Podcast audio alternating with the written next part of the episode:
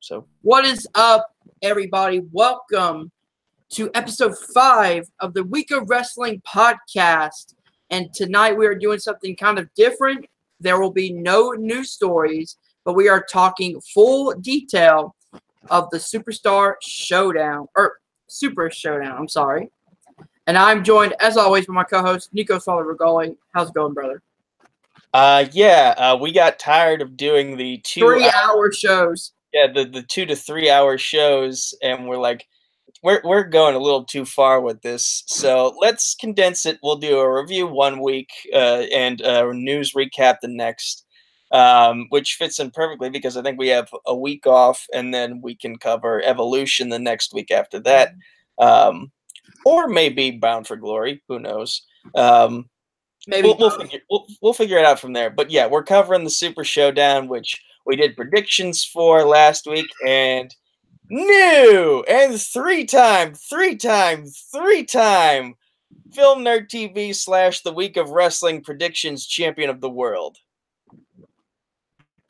Go ahead and be salty. Go ahead and be salty. the one time that Vince changes his mind and lets both of the Australians win in their home country. hey, it was perfect planning because this was a this was a big enough show that it called for the hometown favorites winning. And I look forward to talking about those matches in particular because I could see like the genuine emotion on the on the Aussies' faces Mhm. when they got those victories. But that's later on. For now, let's start from top to bottom. All right, so why don't you start? What was the opening? Was it the tag team title match, the SmackDown tag title match? Uh yes, yes. The opening was also this is something very interesting. All of the SmackDown titles were on the line here, except And- for the US title, but none of the Raw titles were on the line. So that's very interesting right there. Um, I But- noticed that too. but yes, the first match of the card was the New Day, specifically Kofi Kingston and Xavier Woods. Uh, Big E was on the outside this time, taking on Cesaro and Sheamus, the Bar. The bar. Um, I don't know if I don't know why Biggie sat out on this one. May um, I don't know. Like they were selling after Hell in the Cell. I believe he had like some sort of rib issues. I don't know if that was an actual thing or if it was just something they were selling. But he stayed out for this one. I'm just trying to piece together why he would have stayed out for this one because you know Cesaro, Sheamus, they're power guys. They're power guys. So it was interesting that they went with the speed combo of Kofi and Xavier. Um, it was a good match. This match was good. I, I will say that like I don't think really anything stood out to me here. Yeah, I'm kind of in the same boat. It was a good match because you have two great tag teams, but there wasn't really a memorable spot that I could think of. Maybe the new tag finisher of Kofi and Xavier. Instead of using the midnight hour, they use like a double foot stomp. Uh, what was it? Uh, prop to the knees, double foot stomp by Xavier. Uh yes, uh, like um I think Xavier, uh, one of them had uh what was it? Cesaro in in a bridge position and then um then the other came off the top rope and did not a coup de grace, but uh, they did a double foot stomp and Yeah. one, two, three. Um, I, again, there's not really a lot to unpack here because we've seen these two teams go at it so many times before. This was the opener of the show. This was to get the crowd hyped for what was to come. And it would have been weird if Cesaro and Sheamus, at this point in their career, versus the New Day at this point in their career, where they're just so they're back on the high, um uh, they're back on the high seas of uh, yeah, Pushville, uh, and Pushville. I, I don't know. I was trying to think of an analogy and it uh, completely faltered there. Top Uh, of the mountain. yeah, top of the mountain, top of the mountain. Um, but yeah, as expected, New Day won this one. Um, good finish, good match, but honestly, nothing special. It, only it like if if there's anything I can point to, it's that Corey Graves. He, he- it's just fun watching the New Day win because it pisses him off. Yeah, Like, pretty much. He hates he hates everything they do. He hates the pancakes. He hates the pancake people from WrestleMania, which is still one of my favorite entrances to date. Um, Francesca too. By the way, how how many Francescas have there actually been? Like they're calling this one Francesca Four. too, but okay, so this is number four. Uh, we, we we've obviously lost count, and so has Michael Cole. Um, but yeah, those Pay respect to Francesca. those trombones take a lot of damage. They do. All right, so let's move on to uh, our next match, which I believe was Charlotte versus Becky for the title, correct? Yes, yes. SmackDown Women's title on the line. Charlotte Flair goes against the champion Becky Lynch, and this match ends in a disqualification when Becky Lynch, I guess, lightly taps Charlotte's leg with the belt. That was a little weird. like, like she was trying to get it so hard, but like, I guess she like grazed her leg, and the was like, "Call the bell." Yeah, yeah. Like, uh, I, I guess it was hard to get a sit up going uh, so she could get more leverage with the belt swing. Um, but yeah, that, that's basically how the match ended. Is you used a foreign object, so the ref has to automatically call it, unless you're Minoru Suzuki, in which case, fuck all that. Um, Well, also, that's Japan, where people literally try to kill you every single second. So, good point. Good point. But um, yeah, th- there. Unlike the first match, there were some stuff that stood out to me here. Um, it, it- first off, Charlotte's robe when she entered the, uh, the match, like that thing was pink as hell, but it, it worked. It, it, it- like uh, Renee Young said it herself that Charlotte looked like a million bucks as she was walking out to the ring. Um, Can I bring up something real quick? Sure. That arena looks amazing. The outdoor arena it looks kind of like a WrestleMania, like a big open venue, like like uh setting. Looks incredible.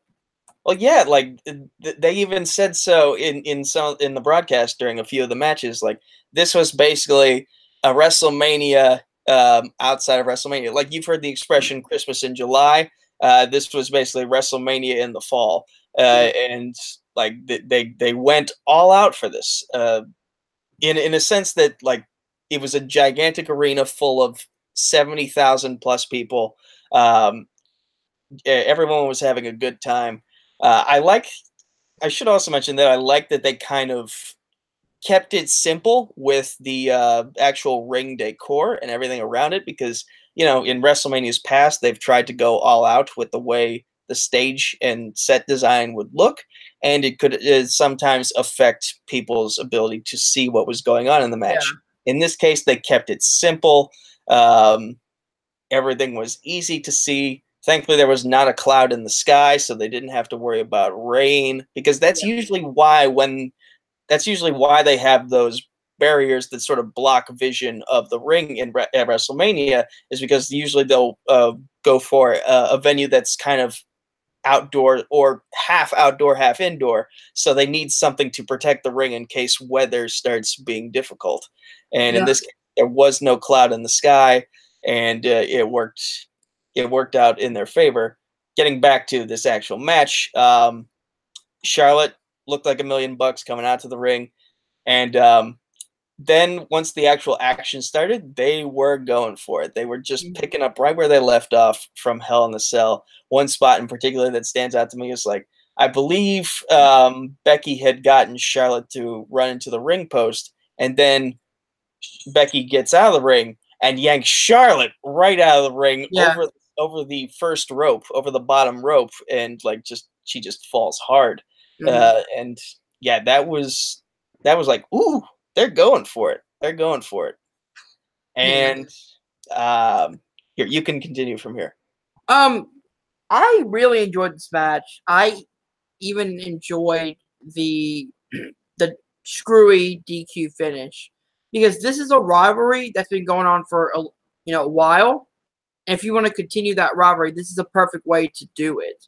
Which we learn on SmackDown at Evolution is going to be uh, Becky defending her title against Charlotte in a last woman standing match. So, oh my God, that's going to be epic.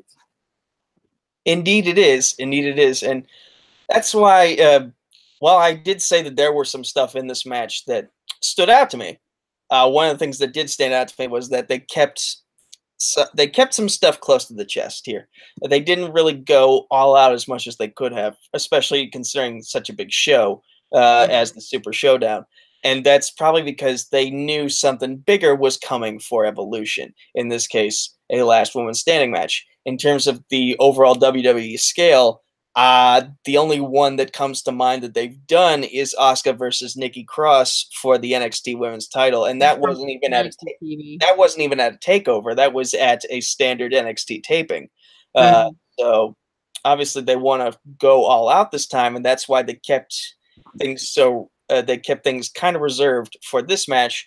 And the if it feels like they might have gone a little farther than where they did on SmackDown this past Tuesday, it was because they had to tease it. That uh, that's they had to tease what was coming for Evolution, and that's why they went for the uh, the crash into the stage scene because they wanted to tease what was coming. Yeah. So yeah, overall, I enjoyed this match. I am loving this rivalry between Charlotte and Becky. I love Becky's badass attitude. Uh, this is the perfect thing that they need to do with the character of Becky Lynch because after a while, uh, she was getting kind of stale for a while. That good guy image wasn't really working for me. But when this happened, you could see an edge that she's had in interviews of like, you don't want to push me? I'm well, fine. I'm pushing myself to the top. Like years ago, there was this big movement online for Cesaro to get that main event push. And he kept going for the brass ring, but it, uh, the reason why he never got was because there was just something that I think the McMahon family as a whole, let alone Vince, what wasn't seeing out of him. There was like there was just this one degree that he wasn't reaching. It, I, don't know what, I mean, Cesaro has the full package. Uh, I don't know. I don't know. The McMahons are weird. But whatever he wasn't seeing in Cesaro, the McMahon family as a whole, especially Vince in this case, is seeing it in Becky. Mm-hmm. like, like so much so that the people backstage are reportedly saying, "Look at what Becky has done. This is the example of grabbing the brass ring that we've been talking about. Go do that." Yeah. And it ha- and is it has been tremendous for her. Um, and you know, hopefully what we saw with this disqualification finish, it won't be a recurring theme with her and her heel character moving forward because I think it will. Because like l- let me just go back to something that's happened in the past. Kevin Owens, when he was given the Universal Championship, he got some outside help. That mm-hmm. was one of the uh, but that was like the first time in a in I think his entire WWE career that he had actually gotten outside help and then he joins up with Jericho, and then it becomes a recurring theme. Same with Jinder. Yes, same with Jinder. Like we were okay for that one time where he got the help of the Singh brothers, and then it became a recurring theme. Uh, and it got fucking annoying. Yeah, yeah. So like Becky, this is her, this is her free card for you yeah. can do this um, in this particular setting. If it, so long as it doesn't become a recurring thing, she will be fine. And, and, and I'm not, and um, I'm saying that because we've been fans long enough that we know how yeah. other fans are going to react. Like she can't help that if that's the way her character is going to be booked. Mm-hmm. Uh, uh, but it, the reaction it could could become sour on her if it becomes a recurring thing. Well, I mean, that's kind of what the what she needs, right? I mean, if she's playing the heel, you want fans to boo her. But I get it that, that they might lash out against her. Yeah, but you just said she has an edge about her now. And if attacking people with outside objects and, re- and repeatedly getting herself disqualified becomes a recurring theme in her character, then that edge will kind of get tainted. Yes, as it, as it did with Kevin Owens, as it did with Jinder Mahal, and arguably as it did with Shinsuke Nakamura. Like for me, and I was a big fan of the ball punching thing for the longest time, and then even I got tired of even I got tired of it at some point. So like there is Nakamura, where the hell is he? he is facing Rey Mysterio next week. What? Yes, for the uh, WWE World Cup that they're planning for Crown Jewel, there's a qualifying match between Shinsuke and Rey Mysterio. Why haven't I heard about this? Because you probably did not watch SmackDown this week or did not see anything on Facebook. No. And usually that would be everywhere where I am. I have not heard anything about this. Wow. But going back to um, the Becky situation, I don't think Vince would book her character to get DQ'd every week because, as you said, Vince is behind her.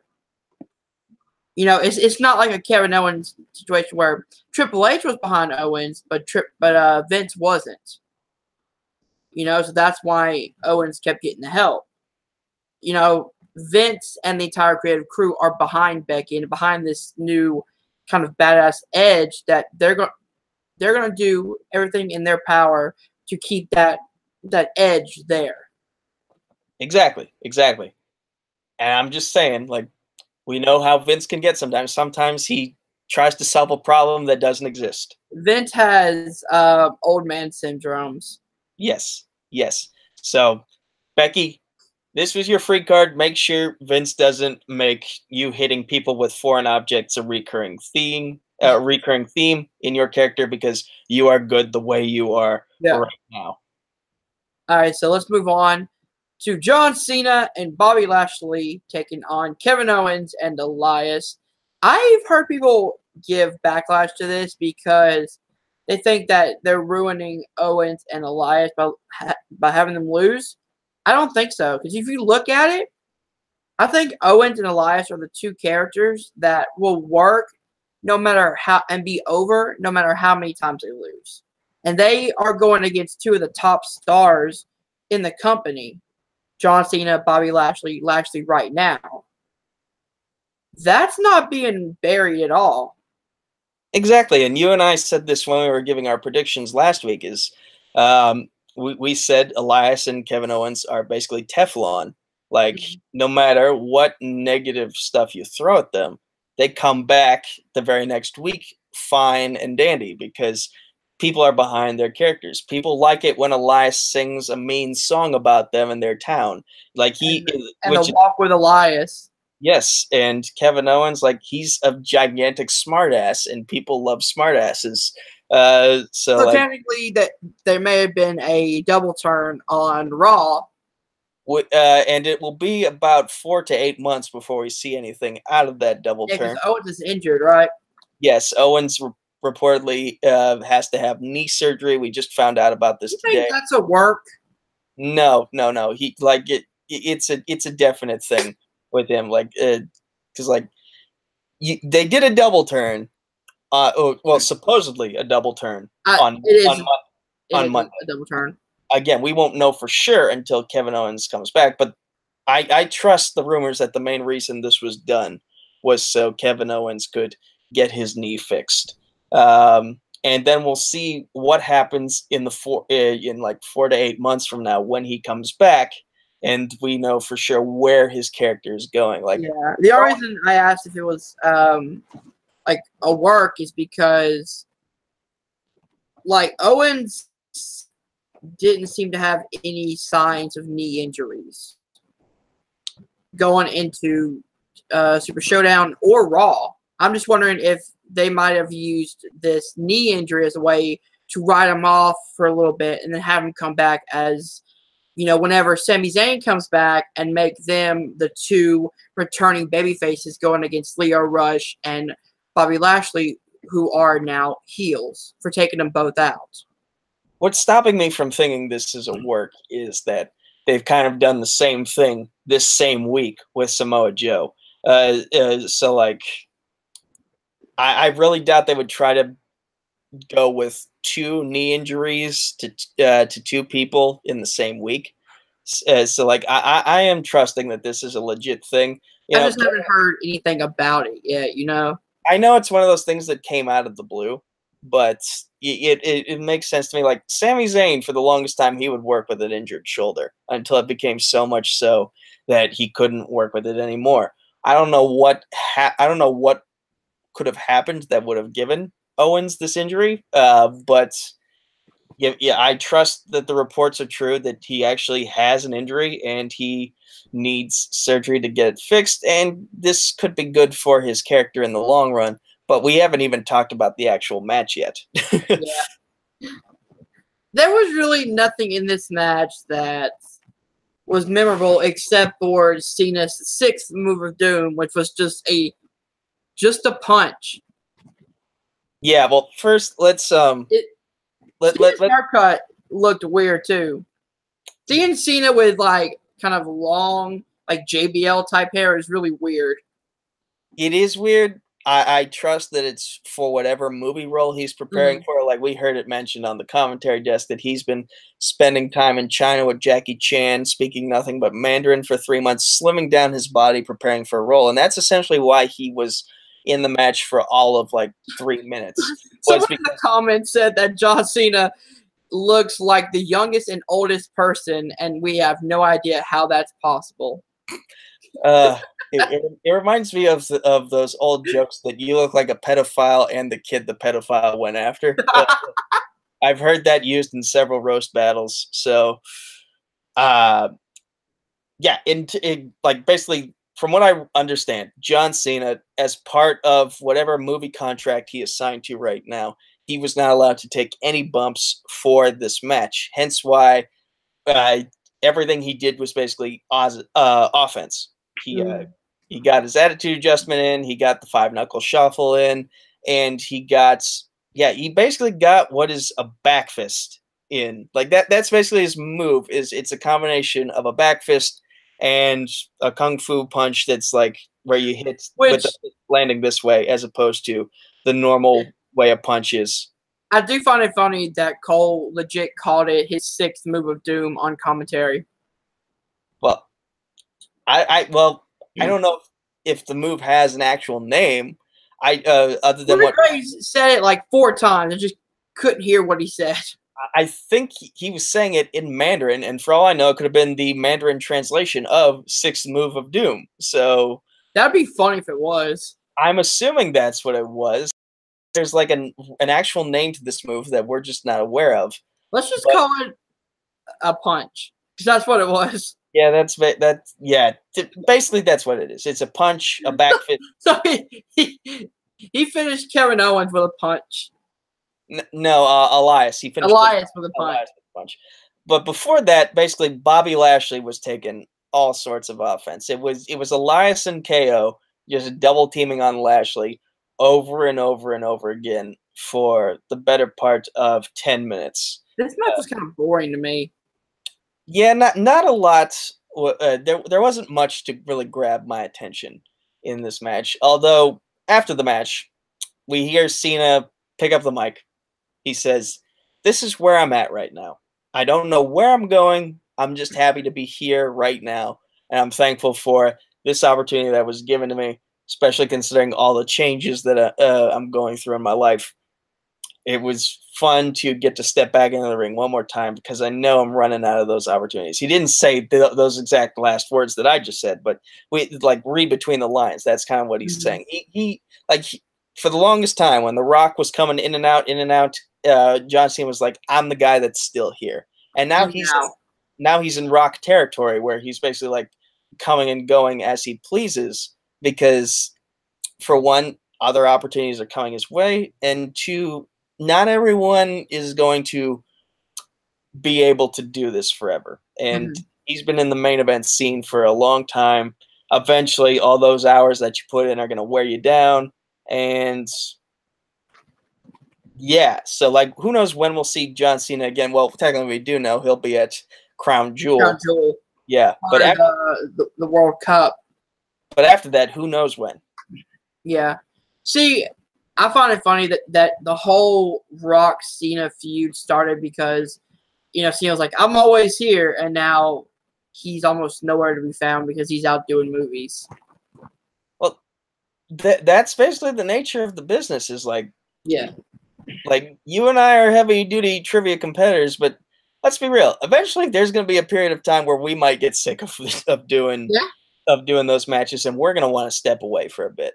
So, like work workhorses eventually need to rest, Mhm. and that that's just life. That's just life. And John Cena is just like he's taking the other opportunities that life gives him and making the most of them, and we can't fault him for that.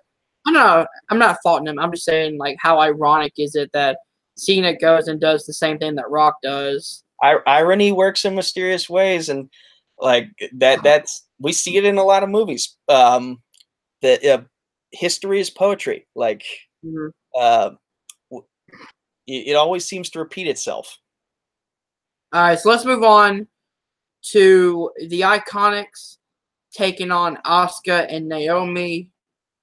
This was a really weird match, but it had a good ending.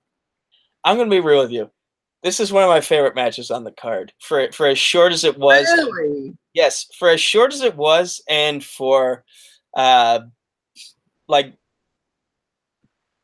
um i don't want to say that a lot didn't happen because stuff did happen in this match but Yeah. uh but like it- it obviously wasn't a main event status match but for what we got to see i really enjoyed for starters i love that there was again genuine emotion on peyton royce and billie kay's faces when they came out and they got to say we're home Did We're, you uh, expect them to do like Alexa Bliss type thing when she was in her her, her hometown? Kind of No. like talk talk great about it and then immediately turn on the fans. No, I I, I did because I know that that's Alexa's stick. Uh, shtick. She will do. She will lift you up and then she will tear you right down.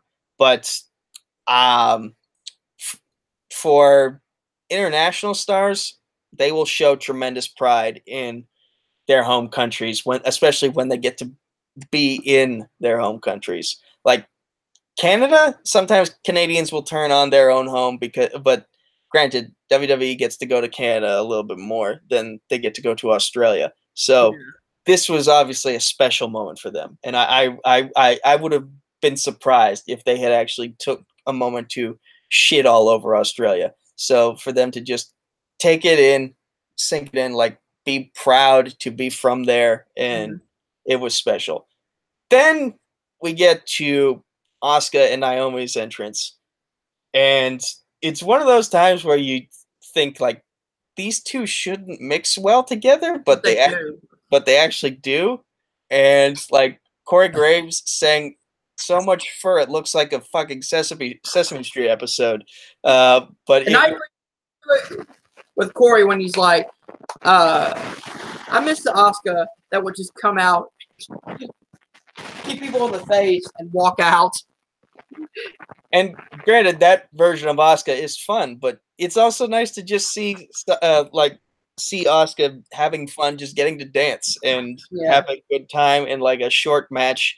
Uh, like because she was in the main event scene for the longest time, and sometimes just getting to go back down to the mid card for something like this, it's a nice little break. I, I and I'm certain that they'll come up with something for her uh, in the main event scene again in the future. We've ruined the Asuka character.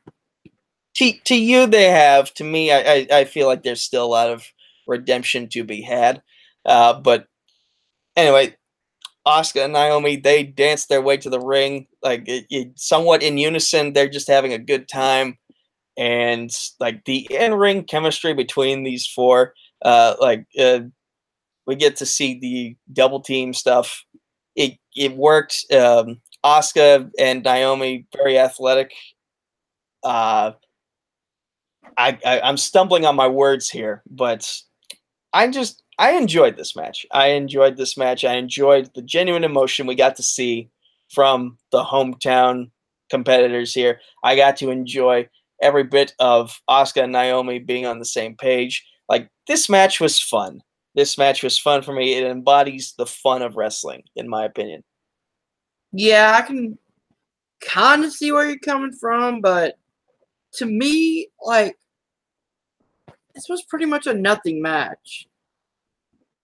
Like, I can't think of you know, any memorable spot aside from the finish, which their team finisher is kind of weird. It's just like a high elevated knee strike. I'll give you that. I'll give you that. I'm just like in terms of in terms of the character development going on in this match, like uh, and the team building. I liked it. I liked it.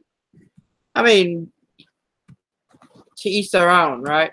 I, I'm stumbling to describe what I saw that I liked, uh, and I don't know why, but it's just like something about it se- sent positive emotion through me, and like I mean, it, you watch we watch wrestling to be entertained and if you're entertained by this you know it's going to make you happy me i didn't really enjoy this match because there was no stakes there wasn't anything to keep me invested and the, the in-ring ability was okay but i wish there was some sort of story behind it that would have kept me more engaged Well, th- th- this is the beauty of imagination. Is like sometimes when there isn't a story fully laid out in terms of a script, then you can just find the stories that are there that are not being talked about as much. And in this case, the story for me was Billie Kay and Peyton Royce coming home, uh, getting to perform in front of their home country, in front of their home continent, uh, and Asuka and Naomi did this random pairing that came out of nowhere and yet gels so well together. They have so much in common in terms of like their wardrobe, in terms of their gimmicks, in terms of their athleticism uh, and their fun nature. Like just a whole bunch of stuff that you wouldn't think would work. It worked for me. Okay, so let's move on to the WWE Championship match. No disqualification, no countouts. There must be a winner. The champion AJ Styles defending his championship against Schmojo. Uh, first off, every video package for a match featuring Samoa Joe is gold, and it- yes, it, it like Hell in a Cell. That promo package was great. hmm This one, equally if not better. Uh, like and Daddy's home. Yeah, like it, it's just because Samoa Joe. w- We've said this many times. Steven Larson have said it on a couple occasions. Samoa Joe feels like a villain in a Quentin Tarantino film. Like his ability does. deliver menacing dialogue is just beautiful. And um, like the one line that sticks out to me is he said, "Now I was fine with you beating me, but you basically stole the my, title." my me." title. Yeah, like he he he in his mind, the Hell in a Cell loss is not a loss. He feels like he was robbed of the I mean- championship. Technically, though, is he wrong in thinking that? AJ tapped right at two. He's not wrong. He's not wrong for thinking that. But in terms of like the actual, excuse me, telling of the story, uh, in the way in the menacing tone in his voice in which he would describe how he's feeling, the uh, how enraged he is, how he that he has been robbed of what he believes is his. It's perfect. Mhm. It's perfect. And uh, in this match, the from start to finish, like they didn't do the introductions in the ring. Like uh, JoJo, she didn't wait until they got in the ring. She just said, "Introducing, introducing," and they're just standing on the outside. AJ is taking his dear long time to take all of his clothes off on the stage, uh, or at least the, the gear that doesn't matter. And he just The way slow- you said that sounded like AJ was a stripper. I'm sorry, I did. Uh, he takes the belt and his his hood off. Uh, you get what I mean. And he just he slowly walks down the ramp, and the closer he gets to Joe, the faster he starts moving, and uh, uh, the closer AJ just run at Yeah. each other. yeah, they just dart at each other. And this is kind of a recurring theme with a lot of Joe's matches, specifically high profile matches, is it'll start off fast and explosive with some kind of brawl on the outside. And then once the bell rings, the pace slows to very methodical and menacing. And like it, it's like you get to you get to really take your time breaking down uh, your opponent's bodies. Uh, and like we're getting those exchanges in strikes between AJ and Joe. AJ and Joe, like one spot that stands out to me was like Joe tries to throw AJ over the announce table. AJ lands on his feet, chases Joe Yeah. back into the ring, and just wails on him. Uh, like we're seeing some stiff kicks from AJ, and then Joe's just like taking him. He's starting to hulk up a little bit, gets the chops, and that sends AJ right back. They're going blow for blow for blow for blow uh, on the outside, inside, back on the outside. Um, I love it when AJ does the phenomenal forearm off of the barricade between the ring and- Yeah. and the fans. Uh, like, because obviously there's not a lot of spring, if any at all, on the on those barricades that are padded.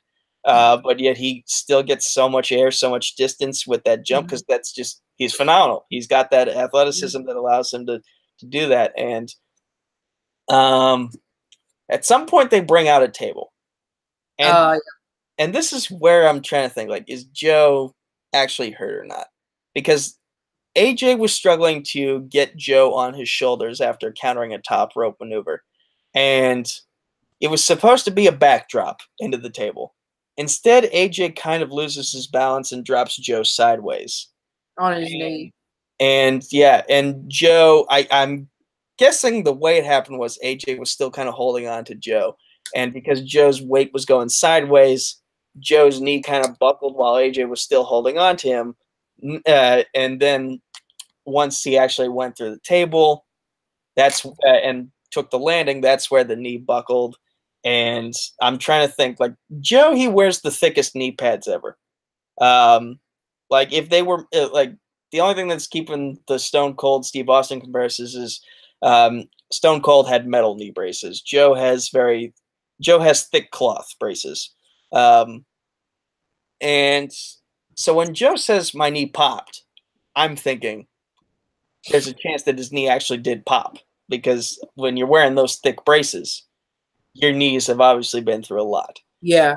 what what's also going through my head is the ref didn't throw up the X, but at the same time, we're in a period in wrestling now where the X is kind of being used as part of booking. So I'm like, am I supposed to trust that he's okay because there's no X, or um, you get where I'm coming from? But Yeah. no X was thrown.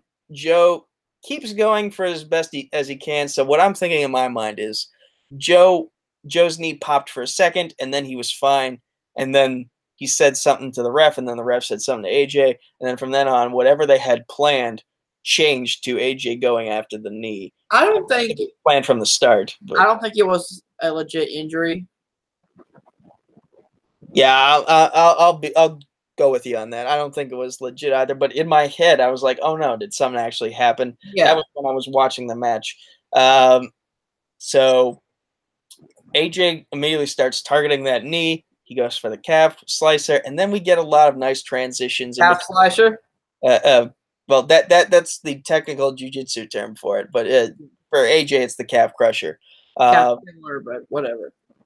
But yeah, he goes for the calf crusher, and then Joe starts countering for the rear naked choke, and we get this really nice back and forth battle for I thought Joe had it at one point. same here. One submission versus the other. They're going back and forth, and then we see a repeat of this of the spot from Hell in a Cell, and then AJ he counters one last time, gets the calf crusher in. Joe is like trying to get to the ropes, and then finally he taps. Well, I mean, and they brought up a commentary anyway. If Joe got the ropes, it wouldn't matter. There's no DQ.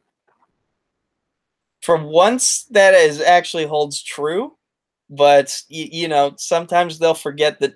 Oh, we booked this match for no disqualification, but like, oh, you got the ring ropes. Omega, Wrestle Kingdom 12.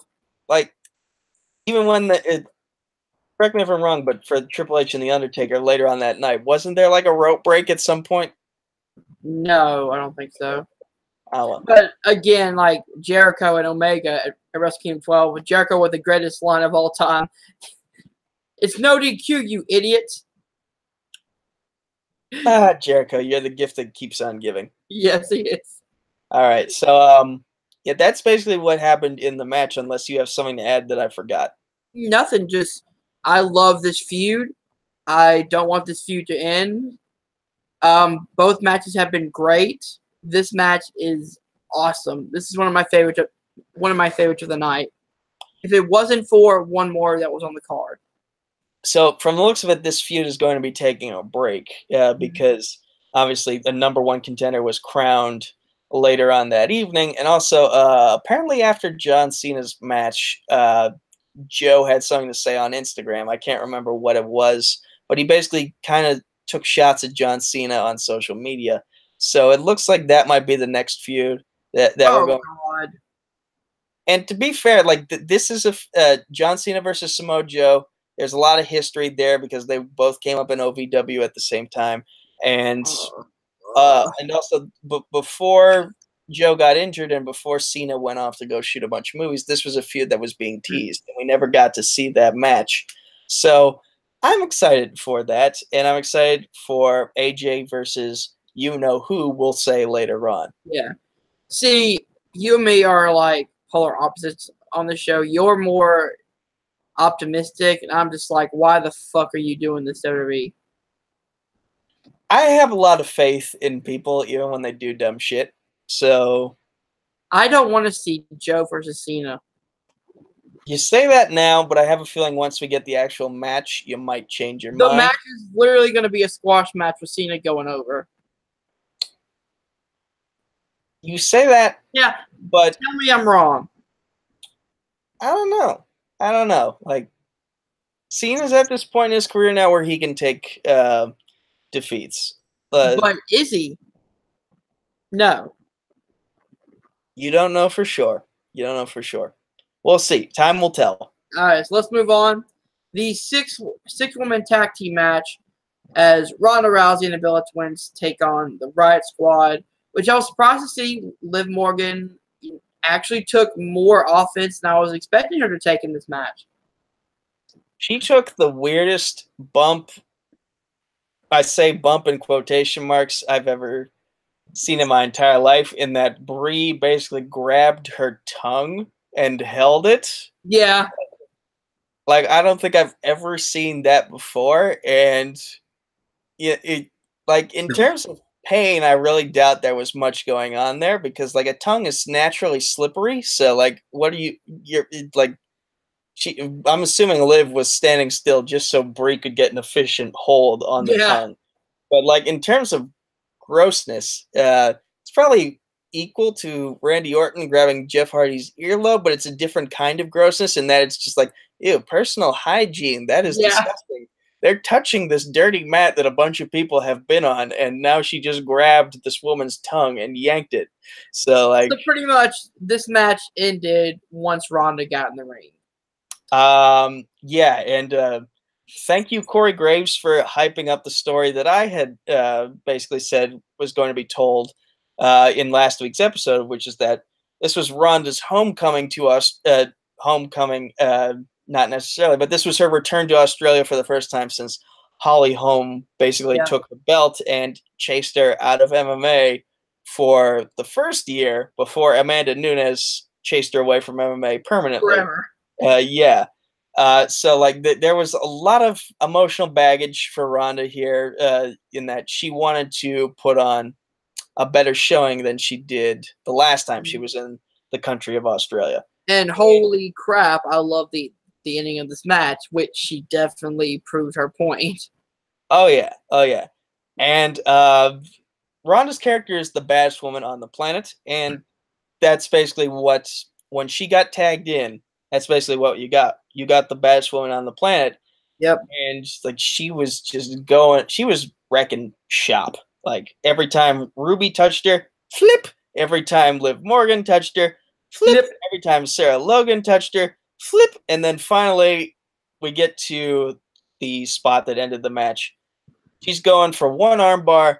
then all of a sudden she gets hit from behind, and then she grabs the other per. Then she grabs the other person's arm. I can't remember who she. It was Liv Morgan and uh, Sarah Logan. Yeah, I remember she was going after them at the same time at the end. I'm just trying to think who was she going after first before the other one jumped in and failed to save the other.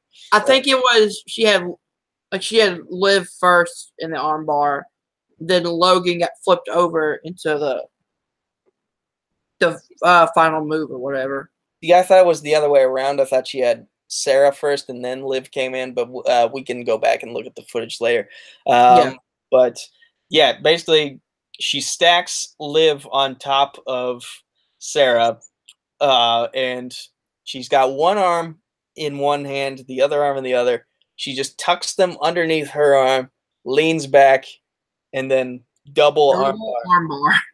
which we've seen a lot of double submissions before, and excuse me, sometimes it looks a little weird because you're like, how is how there are two people on top of each other and Natalya has a sharpshooter on both. Yeah, and I'm like, doesn't the fact that there are two legs, uh, one on top of the other, doesn't that kind of like negate the submission a little bit? But then again, I've never put a double sharpshooter on anyone. Um, but this, in my head, I'm like, I could see a scenario in jujitsu in which like you could get enough leverage to submit both of them, especially if they're in the position that they're in. And like, it was it was just awesome. It was awesome. oh yeah.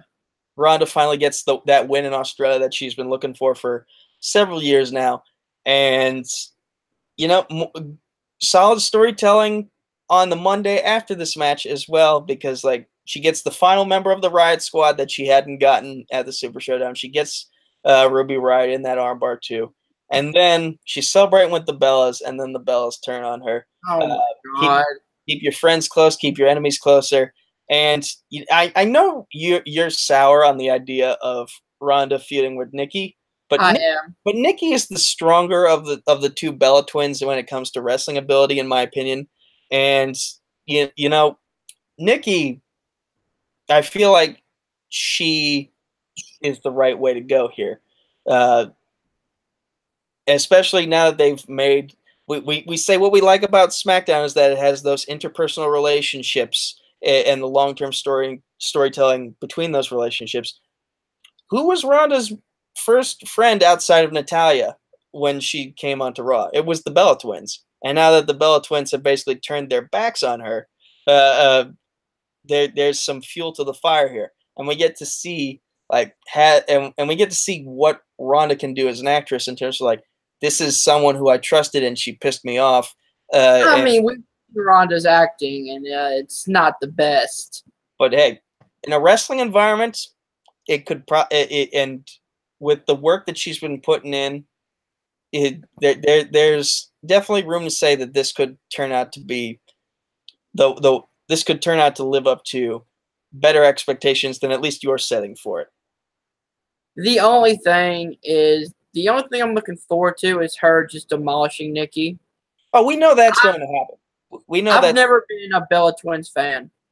I just haven't. I never saw the appeal in them. See, for me, I I got into wrestling in 2008, but I was I had never watched WWE until like 2011. So for me, I was just starting watch uh, starting to watch after the Bella Twins had had a couple years in, and I saw that they were trying their hardest to improve. Like they were fight and they were fighting to get those longer matches. Uh, uh, at least a little bit more loudly than some of the uh, than some of the other girls on the main roster. Now that uh, and then NXT kind of made the official in ring push for those longer times. But yeah, for for me, the Bella Twins, in my mind, they are pioneers in their own way, and they without them, they played a role in why we have Evolution coming up later on this month. And you know, it, it, it would it seems appropriate that she gets this main event slot. It might not be what everyone wants, but it, it, someone who has done so much for the women's movement, I feel like it, it's appropriate that she gets this push. Another thing, like, what is she? What has Nikki done to earn a a Raw Women's Championship match? She came back. She had a few tag team matches. That was it. She pissed off Ronda, and when you piss off Ronda, that's usually enough. See, I'd much rather see, like, if you want to go personal relationship stories, I'd rather go Natalya turn on Ronda because Natalya's been winning one on one matches on Raw, setting up her, uh, you know, heel turn or whatever. Then, and, you know, Natty has earned her way into it because she's she keeps winning matches on Raw. then you have Ronda and Natalya in a personal feud. And that's fair, but for me, I've never been a, a fan of Natalya as a heel. Uh, like I remember one person saying she reminds me of the lady at the grocery store who's angry that her coupons aren't working. Uh, and th- that's just how I, that's just how I see her when she tries to be a heel. It, it, it like she- she's she not she's not evil. She's more so uh, uh, uh, annoying and a, and a pain in the neck. And for Nikki, I feel like she like from what stands out to me is she once said when she was feuding with her sister, "I wish you had died in the womb." And although the delivery of that of that line was kind of cringe, that line was awful. that line was cringe. I will agree with you, but the fact that she was willing to go there sh- uh, shows me that like the The fact that they freaking had Jerry Springer there too. that that was a weird time for them. That was a weird time for them. Like Big Show was on his fifteenth uh, uh, heel slash face turn simultaneously Fifteen thousandth heel at, turn. at that time. Like the best thing they had going for them at that time, I think, was uh, the Rhodes bro- uh, the Rhodes brothers versus the Shield. Mhm. Um, which, by the way, we should do a review of that pay per view at some point. Battleground. Yeah, Yeah. Um, but I so basically the, the gist of it is you're confident that uh, that this feud might not be good. I have hope. I have hope for this feud. And we both know that the payoff is going to be at Evolution. We both know Ronda is going over. If Nikki went over, I think we'd both be shocked. Uh, but I'd be pissed more than shocked. I'm I'm going to remain optimistic because somebody has to. That you and me just don't work well off each other because you're we're like polar opposites. I look at it more of a wrestling purist fan. You're just like a WWE fan that's like, I hope this is good. I, I but see that, that this is why the Star Wars fan base is so at war all the time. It's because like y- y- you're saying wrestling purist versus WWE guy, and I'm like, what what exactly makes one or the other? Like, ca- can, uh, Well, can I just enjoy like the, the the the crazy aspects that is all of wrestling? Like, I mean, yeah, I get that. you but, and I are both wearing uh, Bullet Club shirts right now, so we obviously love New Japan. You and I have been fans of TNA for uh, slash Impact Wrestling for a the long only fans of TNA wrestling. although we're at a weird point in our lives right now where you're watching it, I'm kind of not. Um, I'm kind of watching it too. Ring of Honor, we go back and forth, but we like the product when we watch it. Uh, it- all in, one of my favorite things about it was the penis druids, uh, but uh, and that followed uh, that followed a Texas death match. Uh, uh, so like uh, there, there's a lot about wrestling that anyone. Chicago Street Fight, not Texas Death Match. Oh, whoops. Sorry. But my point is there's a lot about wrestling that anyone and everyone can like. Me, I'm trying to like everything and anything that's given to me and like it I cuz I don't want to leave feeling negative. I don't want to uh, go home and go to bed feeling like that was a shit show. Uh, so like if I can find a positive about this particular rivalry and this match that we're going to see at Evolution, I'm going to I'm going to work with it. I'm going to work with it and run with it because at the end of the day, I want to enjoy wrestling. I mean, I do too, and that's why the storyline doesn't work for me. Because one, there's no story going into it except, oh my god, the the Bellas attacked me. But there is That, that's the story. there is a story though in that like hey you were you two were my closest friends besides natalya when i came in here and now while natalya is dealing with family stuff you guys were kind of the only friends i had in the locker room and now here we are you've jumped me from behind after we've been through so much together you've suddenly turned on me now i'm going to make you pay I'm And that's the thing, like, your- arms we haven't seen a lot of on-screen connection between Ronda and the Bellas, like we had with Natalya and Ronda. The Bella twins show up in like one minute segments for Ronda. One of them was fucking awkward about um, talking about a call out with Ronda, and the Bellas like, "Yeah, go do it," and then like there wasn't enough build for me to care. But there, it's in the little things. It's in the little things because I I, I recall when that we're going way over with this discussion. But uh, let me finish off at this point. I recall that it was that when Ronda was asking about an open challenge, uh, I believe it was Nikki Bella who mentioned her Divas title reign. So she's trying to like make the conversation about herself, uh, uh, and like what's new though? Uh, like even as a face, Nikki did that. There's no difference. But that in in my mind, that's that works for the rivalry that they're trying to set up, and that like they they planted a little seed that you might not have noticed, but once someone it, it says, "Hey, they did this little thing," Like she tried to make the conversation about herself so that she's showing a little bit of jealousy of Ronda having the spotlight, even though she's trying to be her friend. And so like it was just a matter of time before she turned on Ronda. So for me, like the seeds were planted. The seeds were planted. Uh, Let me end it off with this. Reason I'm being so negative towards these booking decisions is because I feel that these booking decisions on Raw are forced. They're just thrown together. And if we don't say anything about it and we just go along with it, product on Raw is not going to get the quality of rivalries that SmackDown has. They're just going to keep doing the same things because we say it's okay. Fair enough. Fair enough. I'm just gonna. I'm just gonna say like they, they say this on the Force Center podcast all the time. Speculate responsibly.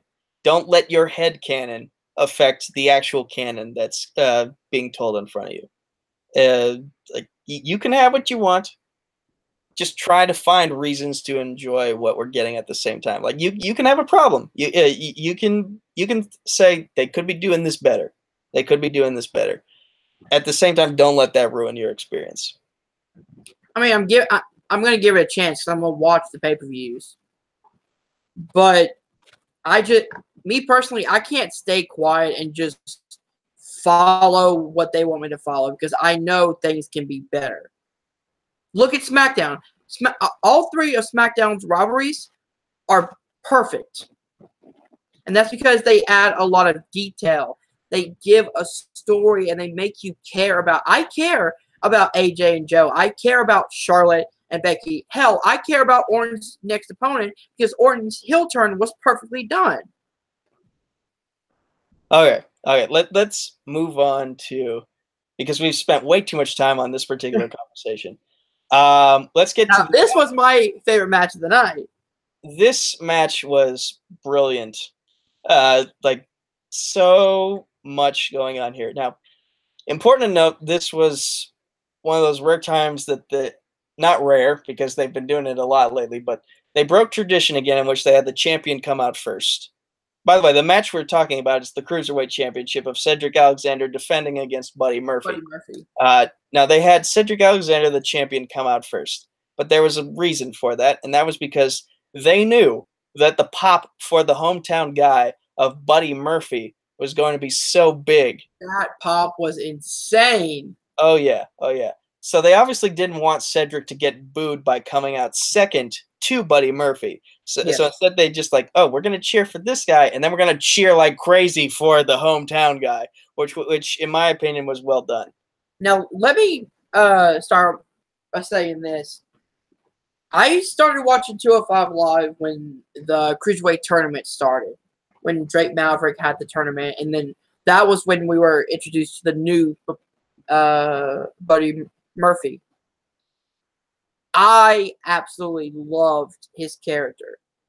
And mostly because he improved over his time. He left for a little bit and came back even better. Yeah, you're not wrong. Um, Buddy Murphy, when he was in his NXT Tag Team Championship reign with Wesley Blake, arguably the biggest star of that team was Alexa, Alexa Bliss. Bliss. Yeah and that's why she's had such a big push since she's come to the main roster was because she got her she busted her chops as a manager uh, all the while harnessing her ability as a wrestler. And like she got that experience on the mic to become the super heel that she is. Uh, and meanwhile that left wesley blake and buddy murphy in awkward positions and they both kind of went their separate ways.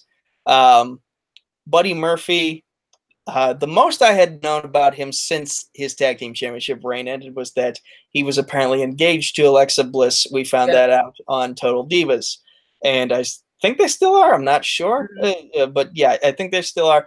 And then he decided, I'm gonna change my body. I'm gonna change everything about me. I'm gonna go to 205 Live, and I'm gonna show them what I can do as a solo star. Holy shit! Like Buddy's a huge cruiserweight. Both these guys arguably are like they they cut from I'd say the two thirties at least, Yeah, easily. and uh, you and I being MMA fans, we know what severe weight cuts can do to guys. But Yeah. like for for Buddy and for Cedric, it's worked tremendously for them because they found a home here in the purple and orange brand of WWE that is 205 Live, and they were just like from the moment the bell rang, Buddy Murphy was like a rocket set on fire. He was Oh. going after it. The match started with a sucker punch by uh, Murphy right off the bat. and you you you go for it. You go for it because I'm always on my words today. That's fine. This match started off fast and hard. Sucker punch by by Murphy. Murphy, I believe, goes and tries to do a uh, top rope dive. Stops halfway between. Finally hits it later on in the match, and we are off on a go. I'm gonna skip a lot of this match because I watched it last week when it happened. So there's gonna be some moments that are kind of blurry to me, but I remember Cedric or um, Buddy kicking out of the lumbar check, which was very shocking. I thought it was over when you hit the lumbar check. And then Murphy caught him with a knee when Cedric goes for the, the diving clothesline. And then from the knee, he hits the Murphy's Law, which was what, like a package uh, Death Valley driver almost. I think so. I think so. And one, two, three, and the pop was huge when he won the title.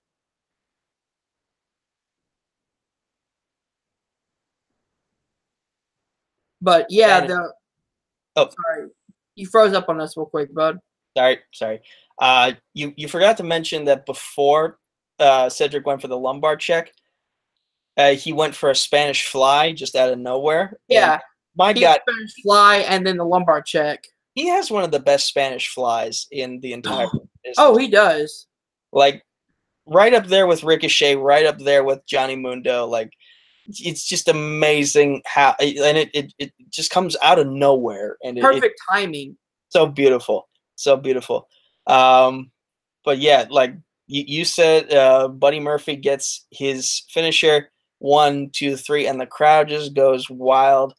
Um, there's some debate here at, in terms of after the pay per view as to whether or not Buddy Murphy is the actual first Australian born uh, champion. Um, definitely the first Australian champion in terms of nationality, but um, Nia Jax supposedly was born in Australia. I haven't double checked to see if like she was. She said something on Instagram, and it kind of got the internet in a stir.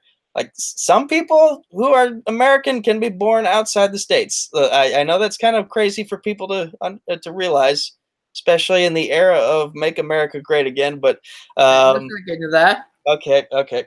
But yeah, I, I just wanted to throw that out there because it, it it's part of like the internet being weird.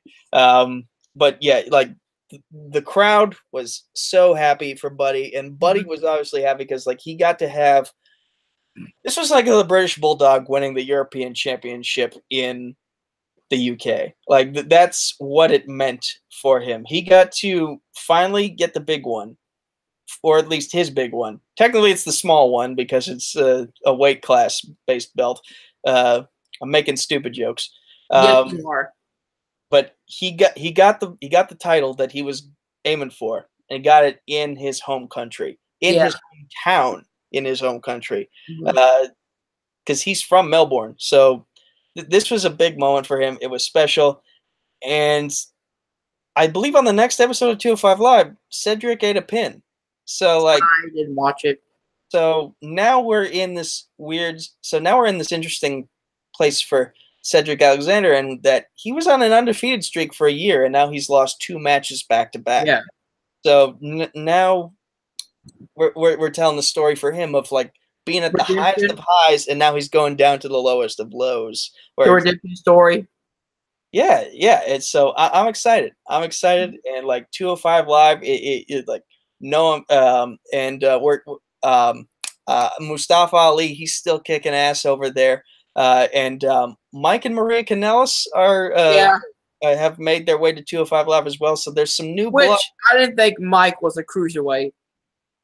Uh, he uh, he had apparently been having some weight issues, um, uh, like some sort of medical issue that was preventing him from getting his body where it needed to be. Maybe it might have been a similar thing to whatever got Kassius Ohno fired the first time he was in NXT. Um, Yeah. uh, don't quote me on that, internet. Um, but uh, yeah, now he and Maria are at 205 Live, so there's new blood for Buddy Murphy to uh, take on as he goes off on this new chapter of his career. Buddy uh, face or a heel on 205 Live? Um, well, definitely in Australia, he was viewed as the face. Oh, yeah. Um, you, you know, I think with 205 Live, it's regardless of whether you are trying to be the villain or the hero, the crowd will cheer you on because they are so damn impressed with your work. Yeah. Yeah, and I agree. Like, I'm gonna cheer for uh Buddy Murphy because I love what he does in the ring. Um. And he, and he definitely gained a lot of fans after this performance. Oh yeah. This might be the boost that 205 Live needed uh, uh, to get back up there in the ratings, especially now that I'm it's gonna moved. watch the the new episode later on tonight. especially now that it's moved to Wednesday. So it's basically the precursor for NXT. Uh, uh, so like three hours of wrestling packed in from 205 Live to NXT to NXT the- UK. To the May to the Mae Young Classic. No, NXT UK is three o'clock where I am, two o'clock where you are. Uh, Oh, it- so oh, it's early. yeah. So uh, NXT UK is going to be an afternoon show for you and I. Uh, yeah, that makes sense because it's gonna be afternoon time for the British too. It's not, it's not gonna be kind of No, I think I think it, I think they're setting it up for for nighttime. I, th- I think nighttime. Yeah, on their end, it's afternoon time for us. yeah. But one thing I love is after Murphy won the title, you see the emotion pour out on his face when he's holding the title up and just like the sea of crowd, like that. That whole camera angle was amazing because like the crowd erupts and he's on the on the top turnbuckle holding up the title. Like I said, it's like British Bulldog winning the European Championship in his hometown. Uh, th- that that like this was for for Buddy Murphy and for Billie Kay and Peyton Royce. This was a very special day for them, First time this will ever happen. where both hometown favorites get the win Yep. in their hometown. Well, first time hopefully won't be the last time. Now watch the next time it happens. No Australians win at all. listen, if I don't, I can't remember the name of the uh, Brazilian uh, um, competitor in the Mae Young Classic, but Oh, I know what you're talking about. but if WWE ever goes to Brazil again with her on the the the roster for that card, she's she better win because Brazilians they get pissed if their hometown favorite does not win. I trust. Look, look at any soccer game footage. Look at any UFC footage. They they will boo you out of the crowd. They will talk shit about your family if Mhm. if if you beat their hometown favorite. So, y- So that- let's move on because we've been on these matches forever. yeah, So next is the six man tag team match. The Shield taking on the Dogs of War, Braun Strowman, Dolph Ziggler, and Drew McIntyre. Go ahead with your thoughts. Um, so the shield entrance in this particular building was very unique uh, Mhm. because, like, as they had each one come out to a diff uh, from a different section of the crowd. Yeah, Uh, I, bel I believe it was Seth in the middle, Dean on the on the left, Roman on the right, mm, and then they would meet as they came down the stairs. Uh, so just aesthetically, I thought that was cool. They also had masks on, Masks. um, which is a throwback to when they were kind of trying stuff out when they first debuted. Uh, they were like, "What is our gimmick?" Uh, like we had the turtlenecks at first, then we switched to the uh, vests, and Did you hear the the weird tell of the original Shield? wh- where you you mean the CM Punk uh, version that he told on um, Colt Cabana's podcast, or Kind of, but like instead of Roman Reigns, it was going to be Seth Rollins, Dean Ambrose, and Kassius Ohno, that I heard, yeah. and they were going to come out with um, police shield that has the shield on it, and have uh, police uh, batons swinging around. So they were basically going to take the riot police thing to the fullest extent. Yep. And uh Rollins was like, That's the most dumbest thing I ever heard in my life. And it, good on him for speaking up. Good on all of them for speaking up because Yeah. they because they've been able to for about half a decade now. They've been able to make what they've been able to make this work for them. Yeah. and Which I am kind of intrigued to see what a shield would look like with Rollins, Ambrose, and Ohno. uh, uh Like three like indie darlings together. You know, at, at this point in time, I'd rather see Ohno join the bar because he and Cesaro have that chemistry from back when they were uh, a team in NXT. I just want to see the Kings of Wrestling team again. Well, yeah, and it's like, because you could you could make that a faction. You you like you take what worked in NXT with with with Ohno and Cesaro, have Sheamus in the mix, and now ROH, not got you got a faction of the Kings of Wrestling, uh, and like we can say we are the Kings of Wrestling, and we don't just set the bar; we are the bar. like you, there, there's so much you could play the with. The bar of wrestling. Nah, nah. Uh, uh, okay, we're we're getting off topic again. So get it. That a lot. Yes, we do. We do, and that's why we have a two-hour show. Um, okay, so um, We're almost done now. So how about you cover the first half of this match, and I'll cover towards the end. Okay, so this match, again, I'm gonna be going everywhere because my I didn't rewatch this like you did. Well, I didn't Uh, get a chance to rewatch it. We started recording right as I finished the cruiserweight title match. So Oh, okay. Um, so this match started off fast and furious with Dolph and Drew, uh, kind of keeping was it Seth away from his team, like uh, triple teaming him. Uh, good ring work, cutting the ring in half, keeping um, Seth away from his partners.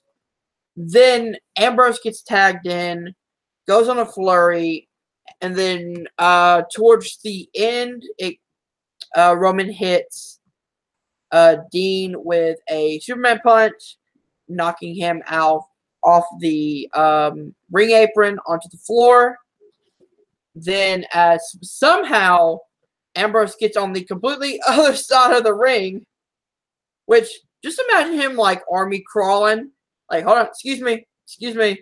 I'm envisioning him going under the ring to get to the other side of that ring.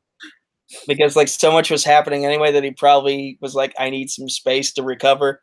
Yeah, And but so yeah, you, you mentioned Roman. He accidentally hit Dean aiming for someone else. And then uh, they get the dogs of war on the outside, but then they start to do what the shield is known for. Which Yeah, is they- they- circling the ring. yeah, they circle the ring and they start climbing up the ropes. And then we see Dean pop out in the back view, and he does the same thing. And Was I the only one who wasn't like wasn't buying this? I was like, I know, like I can see what's gonna happen here. I, I'm with you. I, I kind of was like, nah, nah, he's not. Not yet. It's, Not, not yet, at least, but he's not turning here. Um, it's way too soon to do that. yeah. So like, he st- he runs in, and then he can't remember who was in the middle. It was uh, Strowman. Okay, yeah, he goes after Strowman and just drop kicks him off the ring. Yeah, then all hell breaks loose again. It's very hard to describe in words what happens in the six man tag, yeah, especially is. with all, with all six of these guys. And of but- course, Dolph take takes the pin after a triple power bomb from the Shield. No, Yeah. it wasn't a, a, a triple power bomb. It was a super kick into a, a Dirty Deeds by Dean to win the match. Yeah, yeah, and um, trying to think, was there a spear in there too? Because Yeah, Reign spear Strowman on the outside, saving Dean from an attack from Strowman. and by the way, that spot was like, in my eyes widened and my jaw dropped to the floor. I'm like, holy moly, that was like Yeah. right at the last second, and the the barricade just exploded. Mhm. Uh, like these six in the ring together is magic. yeah, So, like, regardless of how you feel about how they've been booked in the past, present, or future, when they're in the ring together, in the here and in the now, i it's just a magical thing to behold. And, oh yeah, definitely. Oh yeah, and so they get the pin on Dolph, and that sets things up for Monday Night Raw, in which like the Dogs of War are kind of showing some dissension. They're getting a little pissed at Dolph because Dolph is still trying to act like the hot shot, but he's the one who took the pin at the Super Showdown. There's also some anger with Drew because Drew was the one who took the pin on Raw the week before. Um, so then we you think they'll like they'll the Dogs of War will drop Dolph and then welcome Ambrose as like the leader? With Braun in there, I doubt Dean will take the leadership position if he decides to officially turn at all. Because like right now, we're just being teased. We don't know if it's official. Uh, if it's officially it turn anything yet. Uh, but yeah, basically, we get a lot more of that same magic uh, th- on Monday. Uh, the only difference was Drew gets the the pin. I believe it was on Ambrose. I think or was it Rollins? Well, no, because I think I think Rollins took the pin because Ambrose walked out on him. Uh, Ambrose walked out at the end of the match, though. After the Oh, match, yeah. So like it, it was like at that match ended with uh, Roman and Seth. They're in one corner of the ring, uh, licking their wounds, whereas Dean is like on the other half of the ring, also licking his wounds, and he just for some reason unexplained just walks out of the ring and walks backstage, and like that that's how the show ends is just utter confusion as to what side is he on now, especially after we thought they were finally unified because at the Super Showdown the the match ends with them getting the win and them doing the unified fists uh, Yeah. of the Shield, and we're like, okay, they're back on the same page, and oh, now they're not again. So hard hard to say where things are going. I just remember Drew got the pin. Uh, Drew got the pinfall victory on Monday uh, on either Seth or Dean. I can't remember which one. Uh, so Drew is really benefiting from this rivalry in that Oh yeah, he is. I mean, it's good to see as well because Drew, you froze again. yeah, the Wi-Fi is a little wonky lately. Um, but yeah, but as I was saying, Drew, he's been benefiting from this rivalry in that whenever the Dogs of War have gotten a victory, he's been the one who got that Mhm. victory for the team, uh, or individually. So Drew, Drew is really benefiting. I'm I'm interested to. s- i- i- There's just and a well lot. too because ever since Drew came back, he has been, you know, on fire pretty Absolutely. much. Absolutely, absolutely.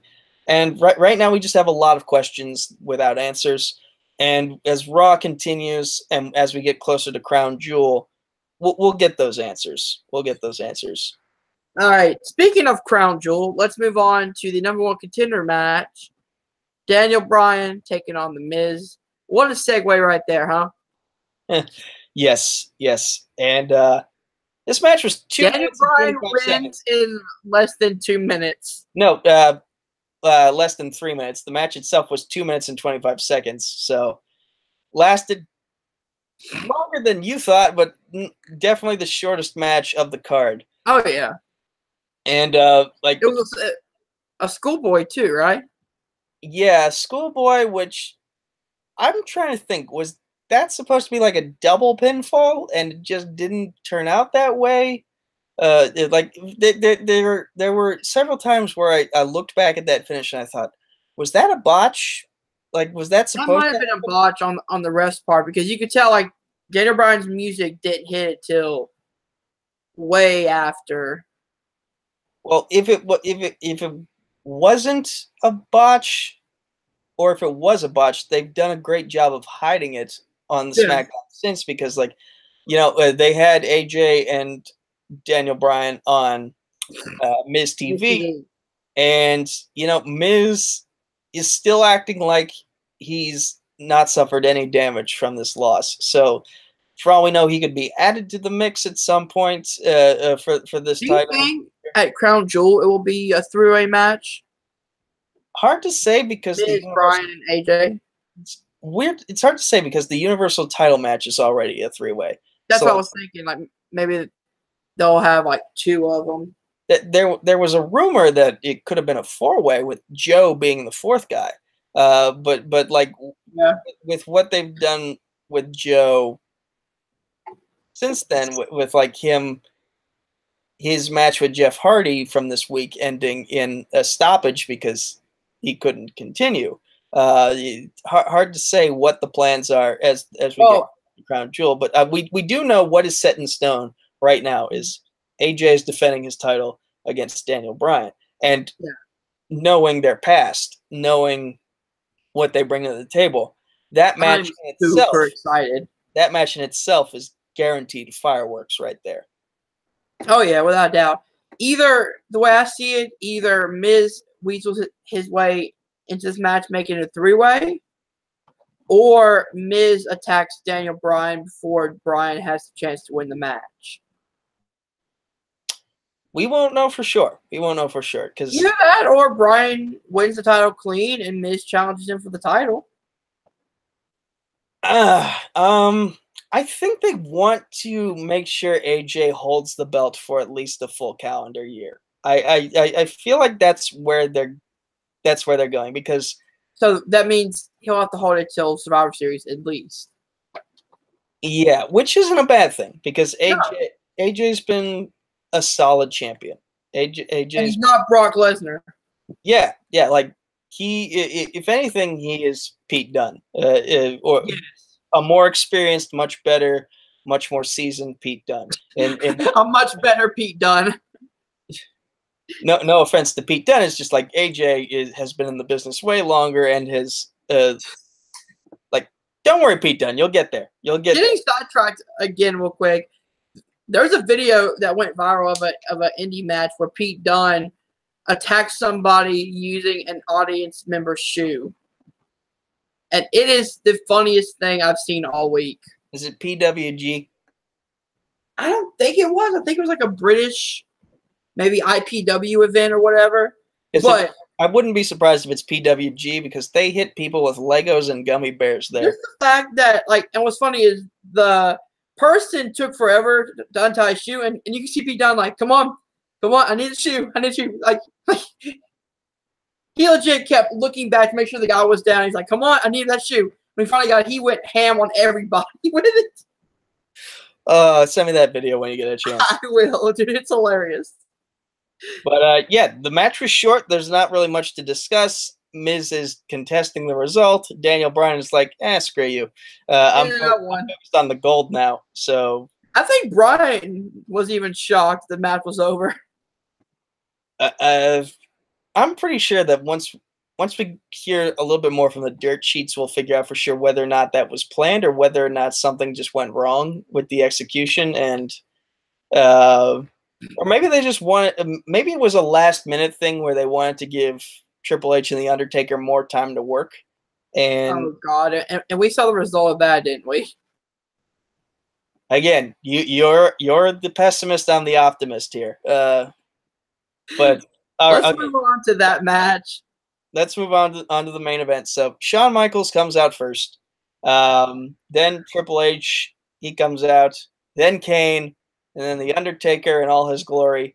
And um, as JoJo is announcing the competitors in the match, Uh, she mentions not only is this the last time ever, but it is now a no disqualification match, and the commentary team is like saying uh, is bringing up that oh Triple H using his boardroom power here to Yeah. make things more interesting in this fight, Um and I did not like this match.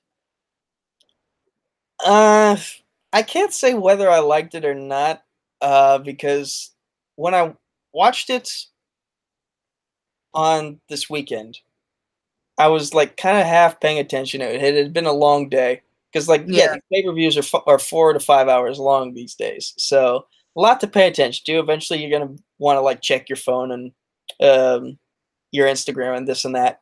Uh, Yeah. The part, uh, the parts that I did see, I was like, okay, okay, th- th- this feels a little bit old school. It's kind of it kind of brings me back to when these guys went at it in Mania. They were hitting each other with furniture. Um, the real story, though, is what happened after the match, which is that okay, Triple H won first of all. Uh, secondly, we we get this embrace of all four of these guys in the middle of the ring. They're raising each other's hands, and then as DX tries to walk away, the Brothers of Destruction pulled them back in. He said, "No way." A very unusual heel turn by the Undertaker and Kane, um, um, and then they just wail on them, and m- more so Shawn Michaels than anything. And for for you, I, I this is where you are upset because you you have explained to me uh, on several occasions that you your your favorite retirement of all time is when Shawn Michaels Mhm. lost at uh, WrestleMania 26 and then never came back. Uh, Because it was in his hometown. It was again. It wasn't a great match against the Undertaker, and it was an emotional send off for Shawn. and And now he's throwing that all away for random old, you know, uh, four uh, 50 year old men in a tag team match at a Crown Jewel event. So you say throwing it all away. I, I don't see it that way because the the way the story has been told, it was about respect. Like these four guys, regardless of what kind of beef they had, they always had respect for each other. And respect for the Undertaker and what the Undertaker has accomplished is why Shawn Michaels had stayed out of retirement. Which I, I never understood that. Why would you say out of retirement, out of respect for somebody? Uh, out of respect for the Undertaker and out of respect for the business, because in a way, the Undertaker is the business. Like for the, for the Another thing, though, But- Michaels is always talking about respect, but he's not a man of his word. He said after 26, if I lose, I am done. I'm not coming back. What does he do? He comes back. That is that's not showing respect to anybody. That's showing disrespect to the wrestling fans because you gave them your word, and to the Undertaker because he's the guy who retired you. again, let me finish the thought here. Let me finish the thought here. Uh, reason why Shawn Michaels stayed in retirement for this long was because, as he stated in storyline, it was out of respect for the Undertaker and out of respect for the business. The Undertaker is basically the business of wrestling. In that, the think back to all those stories we've heard of what went on in the locker room during the Attitude Era, before that, and after that. Undertaker was basically the judge of wrestling court. Whenever there was a beef going on backstage, he was the guy who had the final verdict. So in a way, the Undertaker is the supreme court of wrestling, uh, and so his word is law. His word is law. And Shawn Michaels, he was like, out of respect for you, out of respect for wrestling, out of respect for the law of the business, I will remain retired. And so basically, when the Brothers of Destruction, after having that moment with DX in the ring at the Super Showdown, of where they were all embracing each other, raising each other's hands, of like the era is over again, and and then they just jump him from behind out of nowhere, and Undertaker puts Shawn through a table and just demolishes him. All that respect goes out the window. So like Shawn's like, okay, I've always been a rebellious son of a gun all respect I had for you has gone out the window. So now I'm coming out of retirement, I, uh, and I'm gonna handle my business. I'm gonna so so for me that's enough that, that that's enough for me to get behind this the question really is can Shawn still go because like very it, it, it, it's we've we've seen Triple H and we've seen the Undertaker and while they can still go arguably they've gotten slower over the years uh, then there are guys like really match yes then there are guys like Chris Jericho who have found ways to keep going reg- uh, regardless of what era of wrestling they're in. Jericho has found the fountain of youth. I'm I'm sure about that. It's called DDP yoga. Apparently. Um, yes. Um, and like Ricky Steamboat, arguably he can still go whenever they need him. Like we, we saw at I believe it was WrestleMania 24, I think. Uh like uh, uh yes, 20 no, 25. But when Jericho went against all the legends at once, uh, I, I remember the him and Steamboat were basically the best parts of that match. So like there are guys who can still go regardless of age. Like uh, uh, it's a it, and when Shawn Michaels when he had to take his break for five years and he came back in 2002. It wasn't a break. Oh, you about that one? Yeah, when when he got injured and then came back in 2002, uh, he showed that he hasn't he hadn't really lost a step. And even when he was getting older, getting close to when we got to WrestleMania 26, he was still on like five star matches. So we haven't seen him wrestle for uh, a full match for a long time. I think that's why we're getting a tag match as opposed to one on one. Years. As opposed to a one on one is because they want to test to see how much he can do in his first match in eight years. Um, but I'm optimistic. You're pessimistic. I, I want to see what these what these four can do in a tag team match uh, at Crown Jewel, and then hopefully, if all works out, we get a few more dream matches out of Shawn Michaels. Uh, and then we're not getting AJ versus Michaels. That's not happening. I would like to say I would like to believe otherwise. I would like to believe otherwise. Shawn has already said, and AJ's already said that this match isn't happening. Never say never. Never say never. See, my point. Uh, my point again. I love Michaels. I love DX. I love the Brothers Brothers of Destruction. I do not want to see four 50 year olds in a main event match, which you know they're going to make this the main event over over younger guys who should have the main event spot. I don't know if this will be the main event. It, I, I, it, I, it's going to be the main event. I think they've put so much into Roman versus Braun versus Brock in terms of advertising that that will likely be the main event. No, but because the Prince of Saudi Arabia wanted these guys, so they're going to make the, these four the main events. we'll we'll see what happens. We'll see what happens. But I'm just I don't see why Michaels is coming back to begin with. He uh, doesn't need to. Well, for one, when the Saudi prince offers you like ten million dollars, uh, it's a good motivator. But but he's not getting all that ten million dollars though. He may get five hundred thousand, maybe a million off of this, but he he doesn't need it. Like I kind of, I kind of, I understood why Flair wrestled for TNA. He blew his money. Michaels has been smart with his money. He doesn't need to come back. And if I'm being honest, I don't want him to come back. I love Michaels, but I don't want him get injured. I don't want him doing something that's gonna, you know, fuck up his neck, his back, whatever. And I don't they're doing this for nostalgic purposes and just to get that pop in ratings. But that's not going to sell tickets anymore. If those four guys cannot go, which we've seen in Taker and Triple H, Triple H can go still, Taker can't. And Kane, I don't think can either. But if those four cannot deliver, that's not selling tickets. That's a one pop moment and that's it. We'll finish off here. We'll finish off here. Um, and you you asked the question of why is Shawn coming back? He doesn't need to. And the, the main reason I can just think of is besides financial motivation. Even if even if he doesn't need the finances, um, the the the other reason I can think of is simply because he wants to. Why did Goldberg come back? I mean, obviously they offered him a lot of money, but at the same time, it was that desire to get the opportunity for his family to see him compete. Difference is Goldberg wasn't actually retired.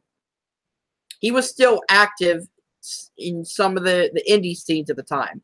Michaels has, has been gone for over 10 years. So like he he eight, was done. Eight years because WrestleMania 26 was 2010. Was it eight years? Yeah. Still cl- close to 10 years. Let me finish the thought here. Let me finish the thought. I I'm, I think that it's simply because Shawn wants to. It, it, it, there's there's that like when he left the business, but obviously there's still a part of him that's that still misses it, and like you you can say this thing uh, you can say the same thing of like why does Kurt Angle still wrestle? He doesn't need to. Simply simply put, he wants to. Why does Chris Jericho still wrestle or still perform with his band uh, or put on all these events with both? um, when he doesn't need to. Simply put, he wants to. He likes doing this. Uh, why do the Bellas still wrestle when they have their wine line now and they have oh, everything? Oh, I, I, don't understand why the Bellas wrestle in general, but simply put, they want to. They like wrestling, and they they uh, more the Bellas. Dude, like, let me make the analogy. Let me make the analogy here. Why? What the the bottom line is, none of these, none of those guys that I mentioned have to come back to wrestling. So why are they coming? Why do they still wrestle? Simply put, they want to. That desire to perform is still there, and Shawn has the motivation in this case to go out one more time at least and ha- and and have that match, and maybe a few more after that, depending on how this one goes. And I'm not gonna be mad at that because you know, if, if this were Chuck Liddell and Tito Ortiz, I would be furious because those guys have suffered a lot of brain damage. That that's an actual fight. This is wrestling, so if like the old guard still wants to come back, I'm not going to be uh, upset. I can be a little annoyed if they're being booked in the main event picture when they probably shouldn't be.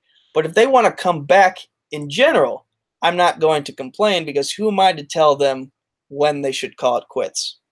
And that that's where I feel like we should end the conversation there. Well, hold on, I have something to add. With Jericho and with Goldberg, Jericho can still go. He's proven that. He has not retired yet. He's still in his active career. So I knocked that off in general because Jericho's still in his career. Goldberg never officially retired. He came back to WWE for the Hall of Fame ceremony. They wanted to put the title on him. Okay. Shawn Michaels decided himself to walk away from the business because one, his back was probably giving him a whole bunch of trouble. Two, he felt it was time to ride off in the sunset.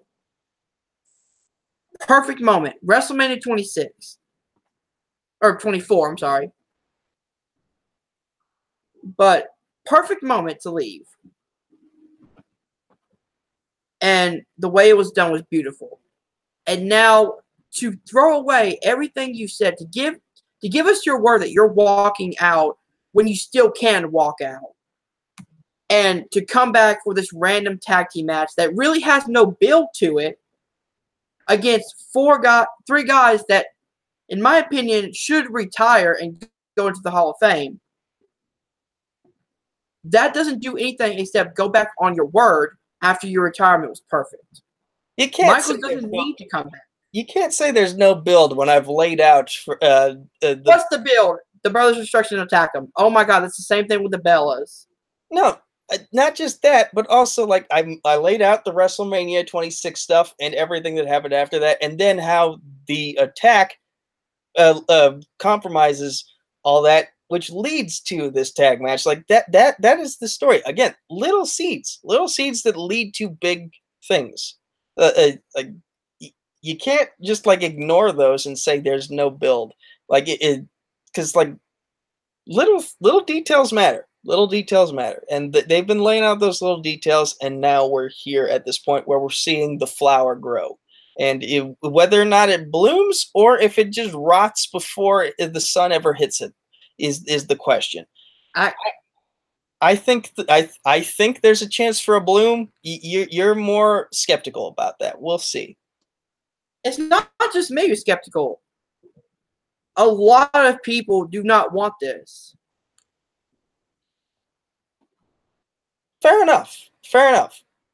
But they're gonna Again, they're I always go back to the fact that wrestling should move forward. You can have your nostalgic moments, but when it starts overshining your younger talent, which without a doubt, this will be the main event of Crown Jewel. Without a doubt. That's overshining all the young talent that you are trying to build by having this nostalgic moment.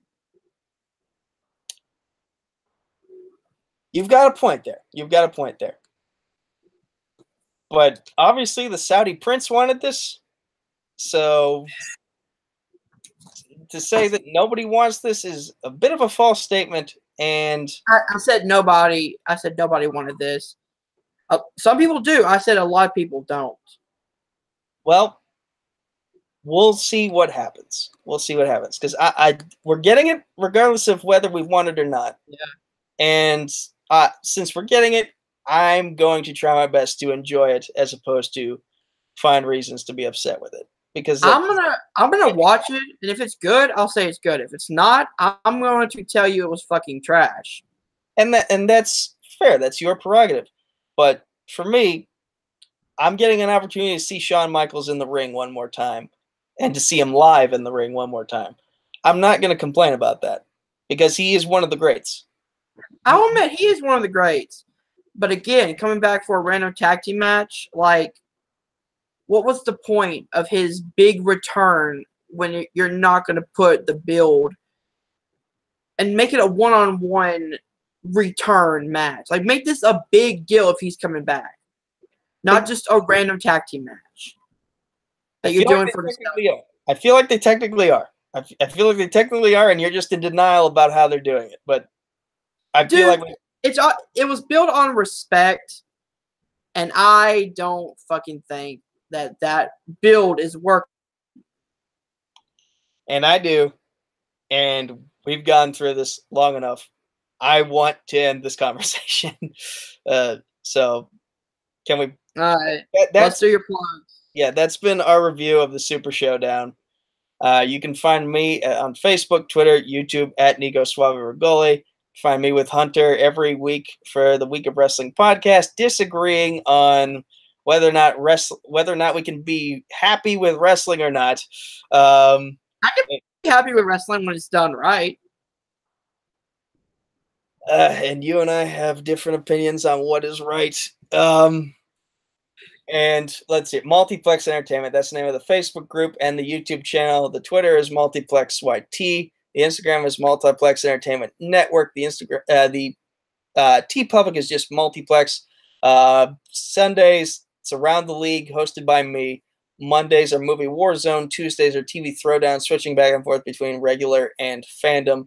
Um, Wednesday, we missed this week, but it's Sports Battleground, Sports Battlefield, excuse me, and um, fantasy football recaps with Caleb Coho.